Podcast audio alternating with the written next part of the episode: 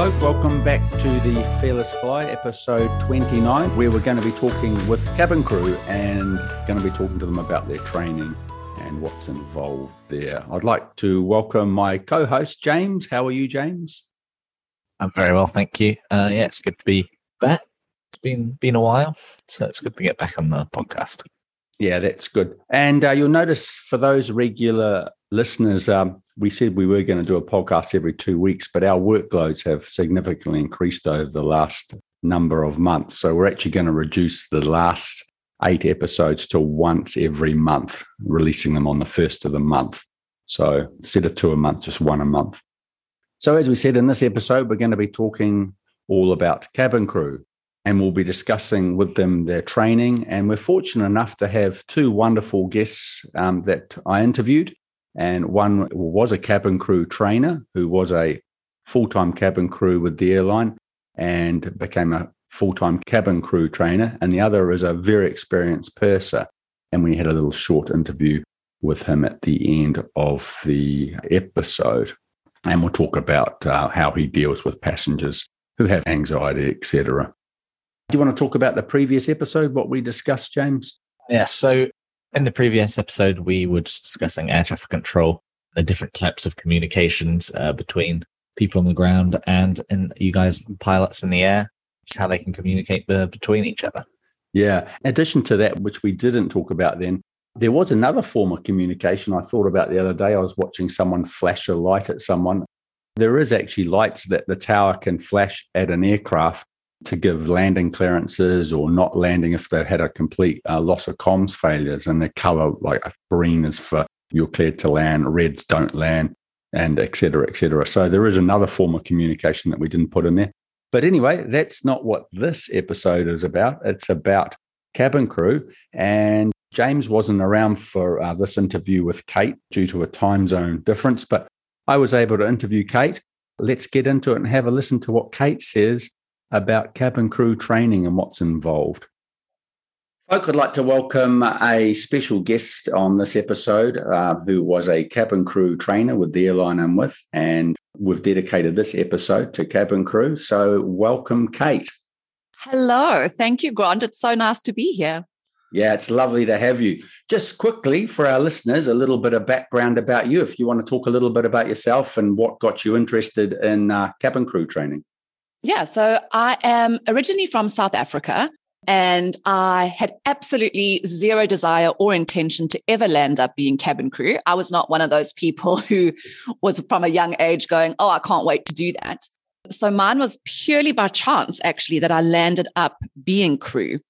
And I had the most amazing experiences. And I worked, I moved to Dubai in 2008 and began flying and had just the most wonderful time and met the most beautiful people and traveled to the most fabulous places um, and really enjoyed being crew, but also knew that that was not that was not the end of the road for me. And I was very interested in training. And so it was a very early goal for me actually to get into cabin crew training and something I worked very hard to do and eventually was successful and spent seven years um, in the safety and emergency procedures department training cabin crew. And that for me was the absolute highlight of my aviation career. I loved it. So seven years there, and uh, do, is there like a ranking system where you start off like as a junior trainer and you work up, or are you all pretty much on the level right from the start? Um, oh, you know, like everything in aviation, there is this like a pecking order, and there is different levels to things. So, yeah, when I first started, I started as a part time trainer, which hmm. means I still got to keep my flying license. So, a lot of crew choose to do that because they really enjoy the balance of flying and training. Yeah. Um, for me personally, I didn't need my flying license anymore. I, I kept it, but I spent oh, 99% of my time on ground in college training because I loved it so much by the time I left there, I was a training specialist for them, which was fantastic. Oh, that's great. So, for someone that's thinking of becoming a cabin crew, so they've got no previous experience, what's involved in the training and how long would all that take your initial training from someone joining from scratch to getting on the line as cabin crew? Yeah, I think you know what? People have no idea what they are in for when they come for the training. So many people have this amazing dream and desire to be cabin crew. And once they get the job, they're already like, their minds are already on the beautiful hotels they're going to be in and all the travel. And they forget about this training. They know it's going to happen, but they just don't think about what's involved.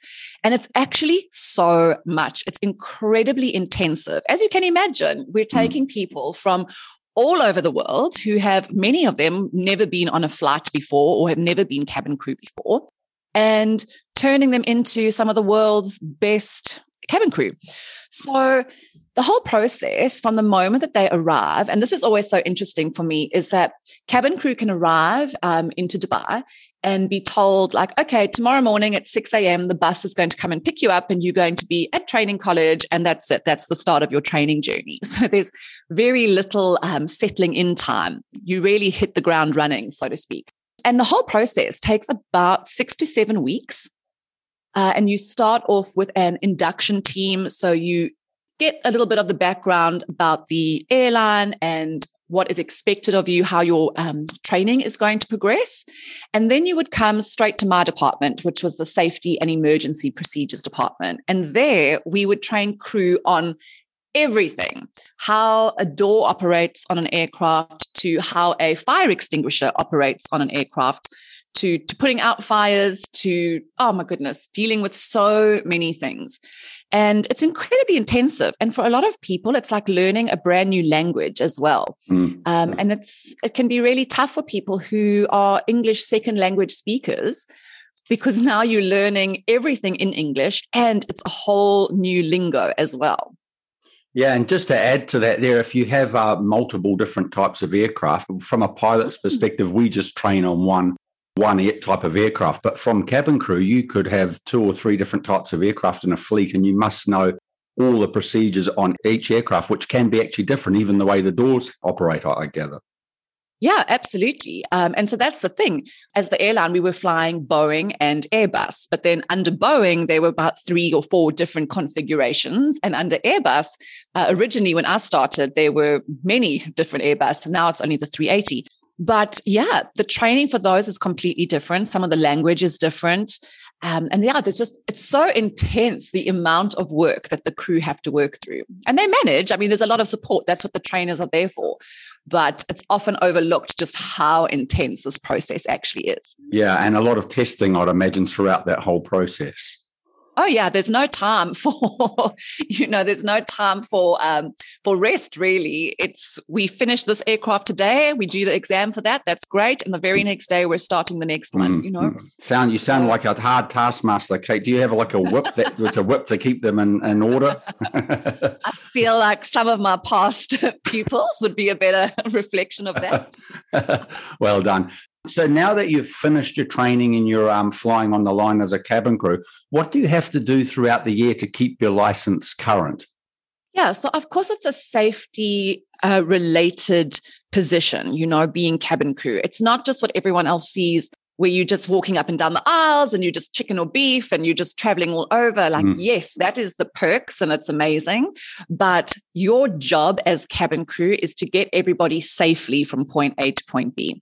So ensuring that the cabin crew keep their licenses current and keep their information up to date is something that we do on a daily basis. So every time that the crew would go for a flight, there is a a, a little portion of the briefing where each crew member is actually asked a safety related question. And this mm-hmm. is just to ensure that the cabin crew are keeping themselves up to date. And it gives a little bit of reassurance to the other crew and to the seniors on board the flight. It just indicates that, okay, this person is taking their job seriously. They're keeping their information up to date. That's great. They are fit to operate this flight today.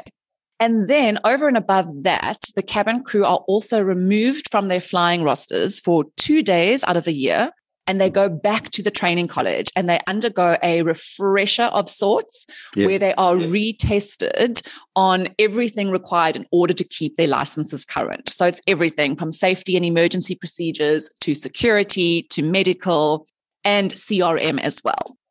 We're part of the element as well. We get to spend a few hours with the cabin crew during that period as well, which is really interesting. It's good to have the to chat to cabin crew about what we're doing and, and for us to understand what you guys are doing as well, because sometimes as we know, uh, when we're taking off, you guys aren't that busy. We're very busy, but during the cruise, it's the other way around. So it's about workload management and understanding each other's job. Yeah, it's interesting. Yeah. Yeah, and it just gives um, you know, the two different groups, the the flight crew and the cabin crew, just such a nice chance to to really share what they're mm. going through and to get each other's perspectives on things. And I just think, yeah, that's so important. Yeah, yeah. What's the uh, what would be the best and worst elements of the job from your perspective? Uh, this is not training, but actually being cabin crew. Well, the best is, of course, that you get paid to travel the world and you stay mm. in beautiful hotels and eat in amazing restaurants and get to have just the most glorious experiences. For me personally, that was my absolute favorite thing. And then the worst elements of being cabin crew uh, night flights.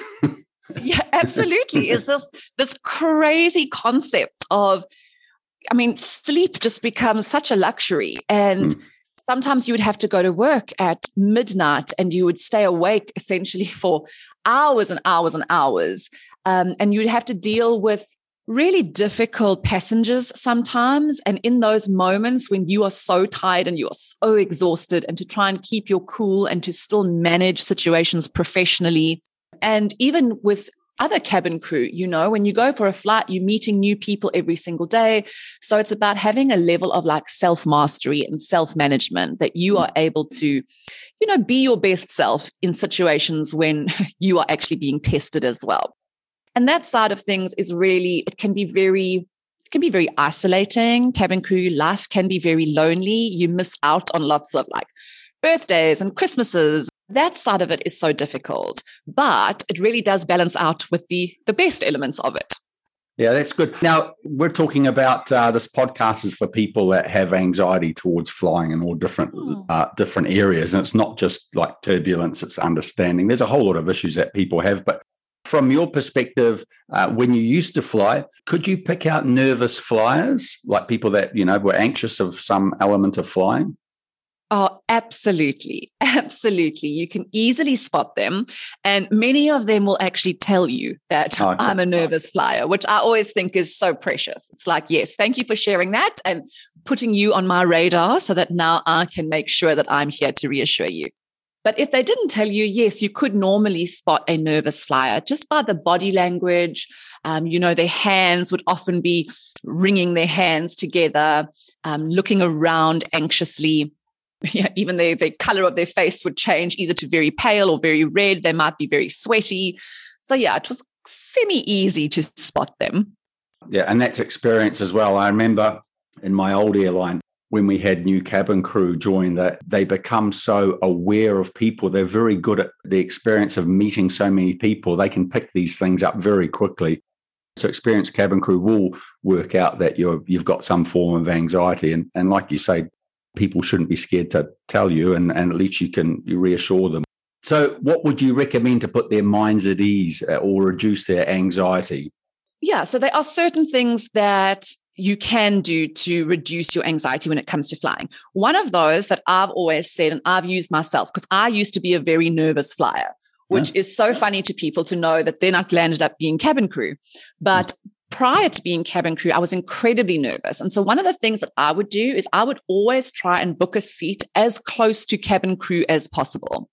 Hmm. Because cabin crew, you can see on board an aircraft, they know what's happening. They are in charge up there. And there is a level of comfort that you receive as a passenger when you see the cabin crew maintaining their cool under any situation. Mm. So I always recommend to people just try and book a seat where you have a visual of a cabin crew because that in itself when you hear a little like a little bang or there's like a little bit of turbulence, which is all so normal um, yeah. during a flight. But when you see those things, if you are nervous, your mind and your body convince you that they are way worse than they actually are.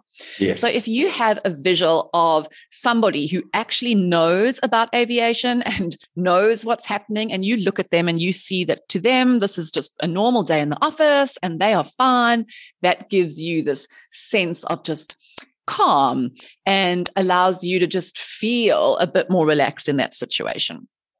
But then there are other techniques. If you are an incredibly nervous flyer, um, then there are certain things that you can do. You can work with a coach, like this is the type of work that I do with people.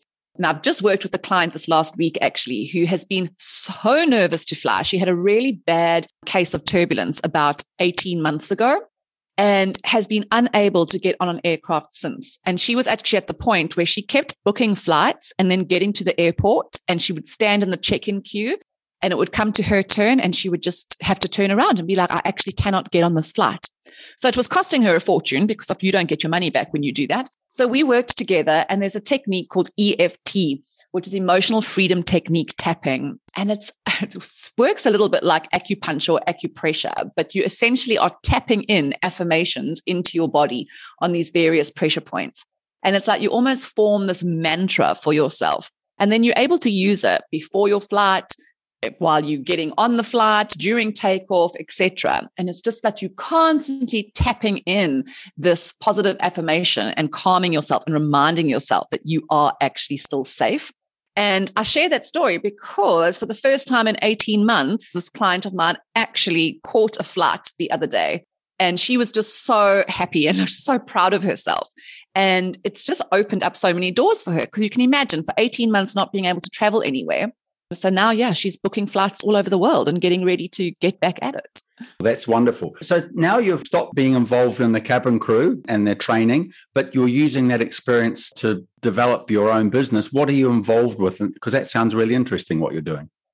Yeah. So I am a coach. And as I said, I'm a clinical hypnosis practitioner, EFT practitioner, time techniques, NLP practitioner, all sorts of things.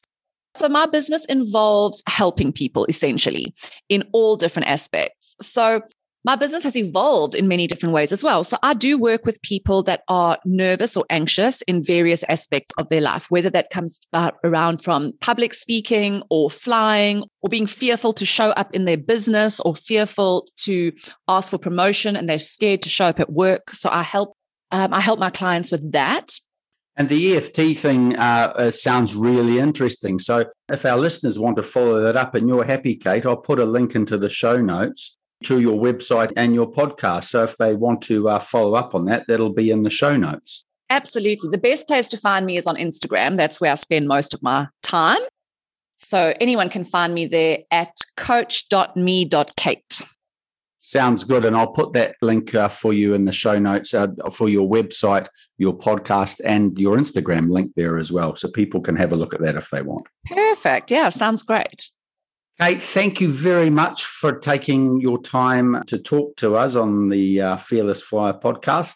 And I wish you very well in your endeavors and appreciate your time. Absolute pleasure. It was so nice to be here. Thanks, Grant. So that was the interview with Kate. James, unfortunately, you weren't there to be with us on that discussion, but you've had to listen to it. What did you think about it? Well, they obviously do a lot more safety related training than people probably give credit for. I did think the six weeks of training, I thought it was going to be a lot longer. If you think about that's not very long at all. That's a month and a half. You can go from just a civilian as such to being a full time cabin crew member yeah, uh, in a major airline. Yeah, I, I, will say though, it is very intensive training. They are in the cabin crew training center for long days on a row, and uh, yeah, it is fairly intense. And they do have a lot of exams, assuming they're both a mixture of uh, physical and practical exam, oh, practical and uh, theory exams. I feel like she mentioned the same sort of theme that was seen throughout the whole of this podcast of the people being scared by similar things like turbulence or bumps or whatever, and having similar reactions to what I've heard from other people in the past. And yeah, it was quite interesting hear about her new uh, adventure with the EFT and her business. And I hope that all goes well for her. Yeah, the cabin crew, they get some wonderful skills from their training. And uh, it's people skills and how to relate to people and how to read people. They're very good at it because obviously they're meeting people all the time and they're dealing with people that are, have all types of issues in an airplane, whether that be anxiety, fear, drunken, disorderly, paranoid. There's a whole lot of fears and they relate to them. They're very good at reading people. And that's a skill that I know Kate's using very well in her new chosen path. Before we started this podcast, I was having a chat with a purser on a layover and he was very knowledgeable. We had some great ideas. So I pulled out my iPhone and said, Hey, let's have a little bit more of a chat because we're about to start this podcast with my wonderful son. And I would have liked to have got what he was saying recorded. So we had another conversation and I recorded it. You'll pick up some interesting snippets out of there from a very experienced person. So here's that discussion with Greg I had quite a long time ago and it's still prevalent now. So here it goes. Greg, how long have you been flying for? Uh, I've been flying for about 20, 21 years. And did you come Yeah. to the airline we're with now, did you? Uh, yes, I did. Oh, yeah, sweet. That's that's how So I how started. many years you been here, did you say? 20 years. 20 years. now with the same airline. And how long have you been a purser for? I've been a purser probably around 12 years. 12 years. You enjoying Yeah. it still? Yeah, it's good. Good. Every every day brings its own uh, challenges, its own entertainment, Yeah. its own uh, positives. So quite quite dynamic. Yeah. So tell me, like, this is a Fear of Flying podcast, and we had a chat about it before, but you've obviously worked with people like passengers, you've seen them. Are they pretty easy to spot? Like, if you see someone that's when they're getting on the aeroplane, do you get a sense that they're not happy or any signs that are that are similar? Yeah, look, I would say um, even before somebody would say that they have a fear of flying or some type of phobia, um, it's very clear in their, their body language and facial expressions that something is off. And sometimes people will uh, tell you basically, you know, I'm not sure about the aircraft. I don't like to fly. I try not to fly and I don't handle the turbulence well. And sometimes people won't say anything and you'll only see it later during the flight, possibly when there is a turbulence or something like that. So it's easy to pick up that someone is uncomfortable.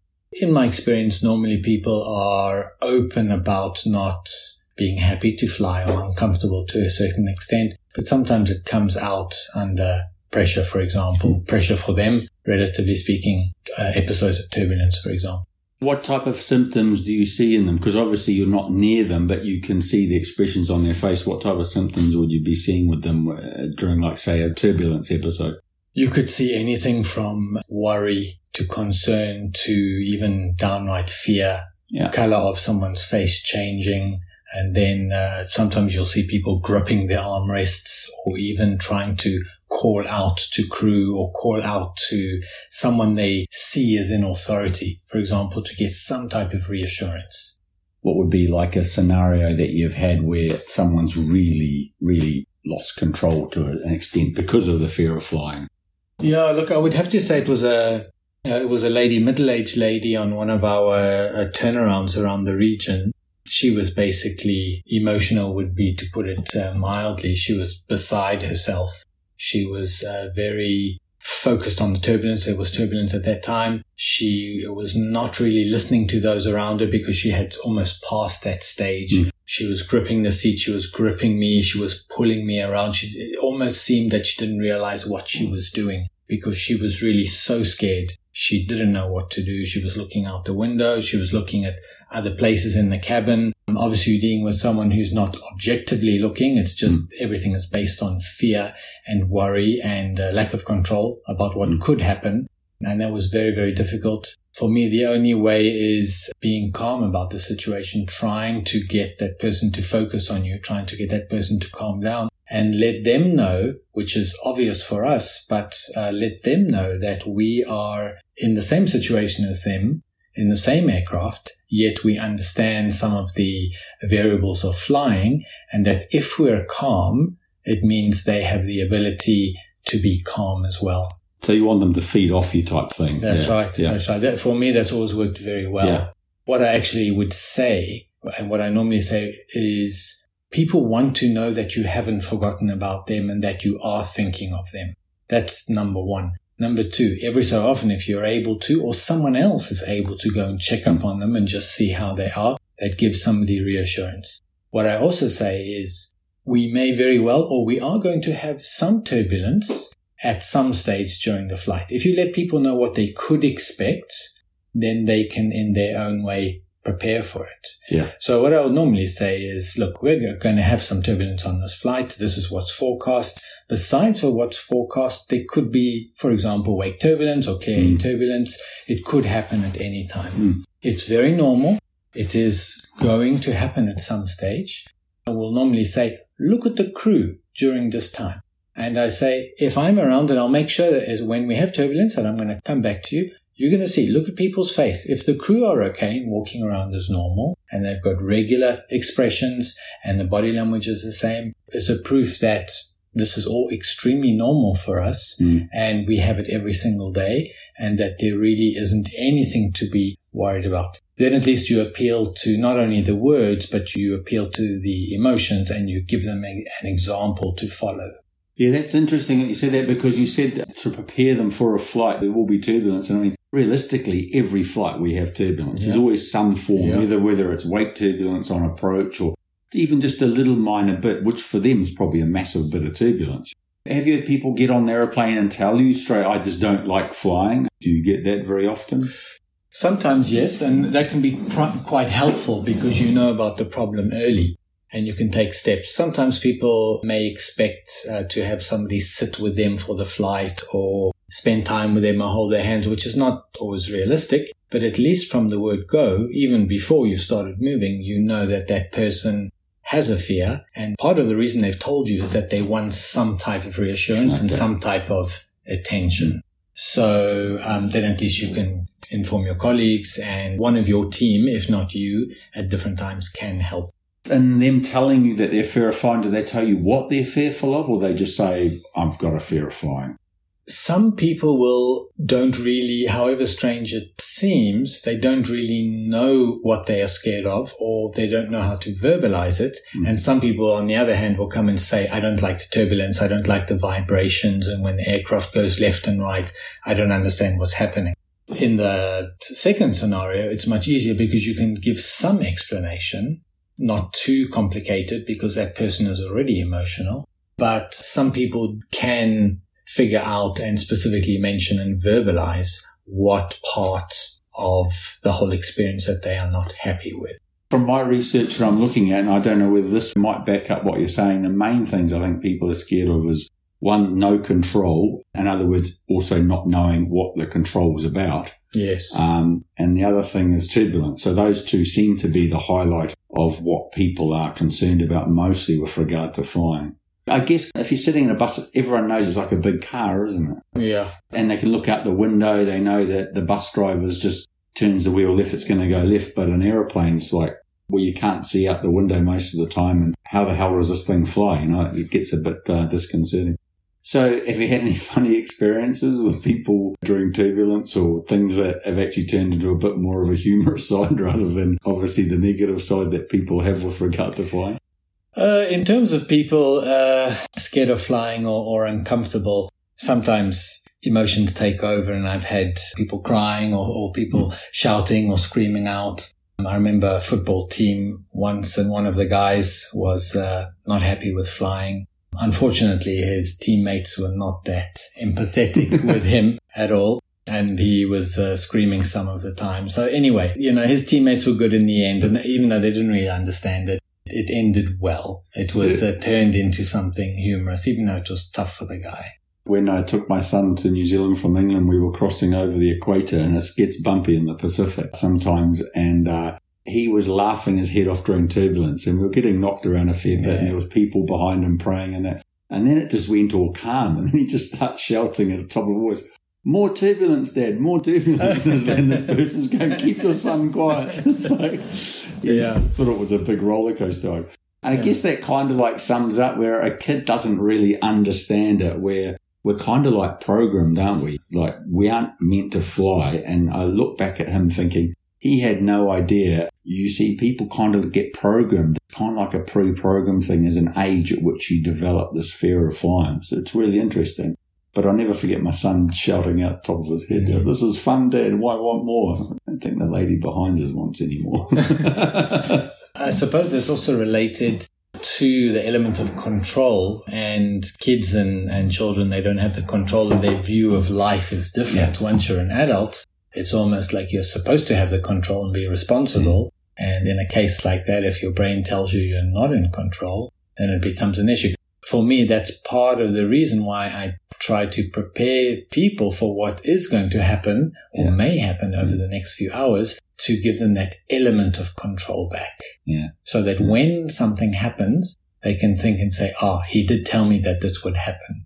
yeah. Yeah. And they get at least some of that element of control. Yeah. Yeah. which I improves think- the situation. I think you're right. The passengers seeing uh, the cabin crew who have been doing it for years, Yeah. and it, it is a calming influence upon people that are worried. Well, that's really good, mate. Thanks very much for that information. That's probably You're pretty welcome. good there. Happy flying. We're going flying tomorrow. We are. We are. So that was the discussion with Greg, a senior purser with the airline I'm with quite some time ago. What do you think of that interview, James? Yeah, he had the same sort of ideas as Kate when it comes to they can see nervous passengers. So obviously, the training they get with the airliners and the experience they get uh, really built helps them, as you just mentioned, see nervousness in passengers, uh, even if they don't mention they're scared of flying. I found it interesting that he was mentioning that uh, he doesn't lie to them. Like when he does PAs, he'll just tell them that is turbulence, which I feel is quite good because obviously then they can preemptively think about what they can do, I guess. Yeah.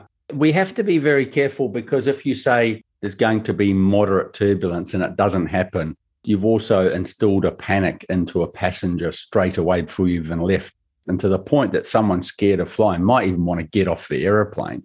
We have all this information, as we've discussed in previous episodes, about prospective turbulence during the flight. And it's analyzed on the ground. We fly around the turbulence, we plan flights around the turbulence. So it's never as bad as we think it's going to be. And like I said before in a previous episode, we've got all this information from other aircraft, air traffic control, etc., to avoid turbulence. So the reality is, you're in the air, you will get some form of turbulence, but we would never plan to fly through moderate to severe turbulence if we could avoid it.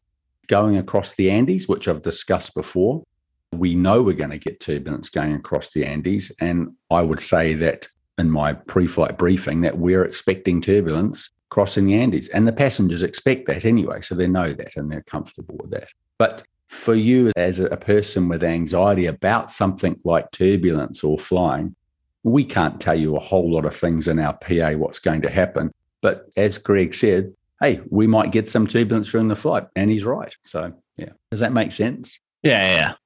Okay, so that was a good summary with Greg, and it's been a great podcast talking to both Kate and Greg. Looking at the next episode, episode 30, and we'll be talking about licensing and talking about pilot recency training and the uh, biannual simulator checks. So, thank you very much to your ears for listening. I look forward to talking to you in the next episode. And from James, Have a good day. Uh, it's been a pleasure, and we'll talk to you again soon.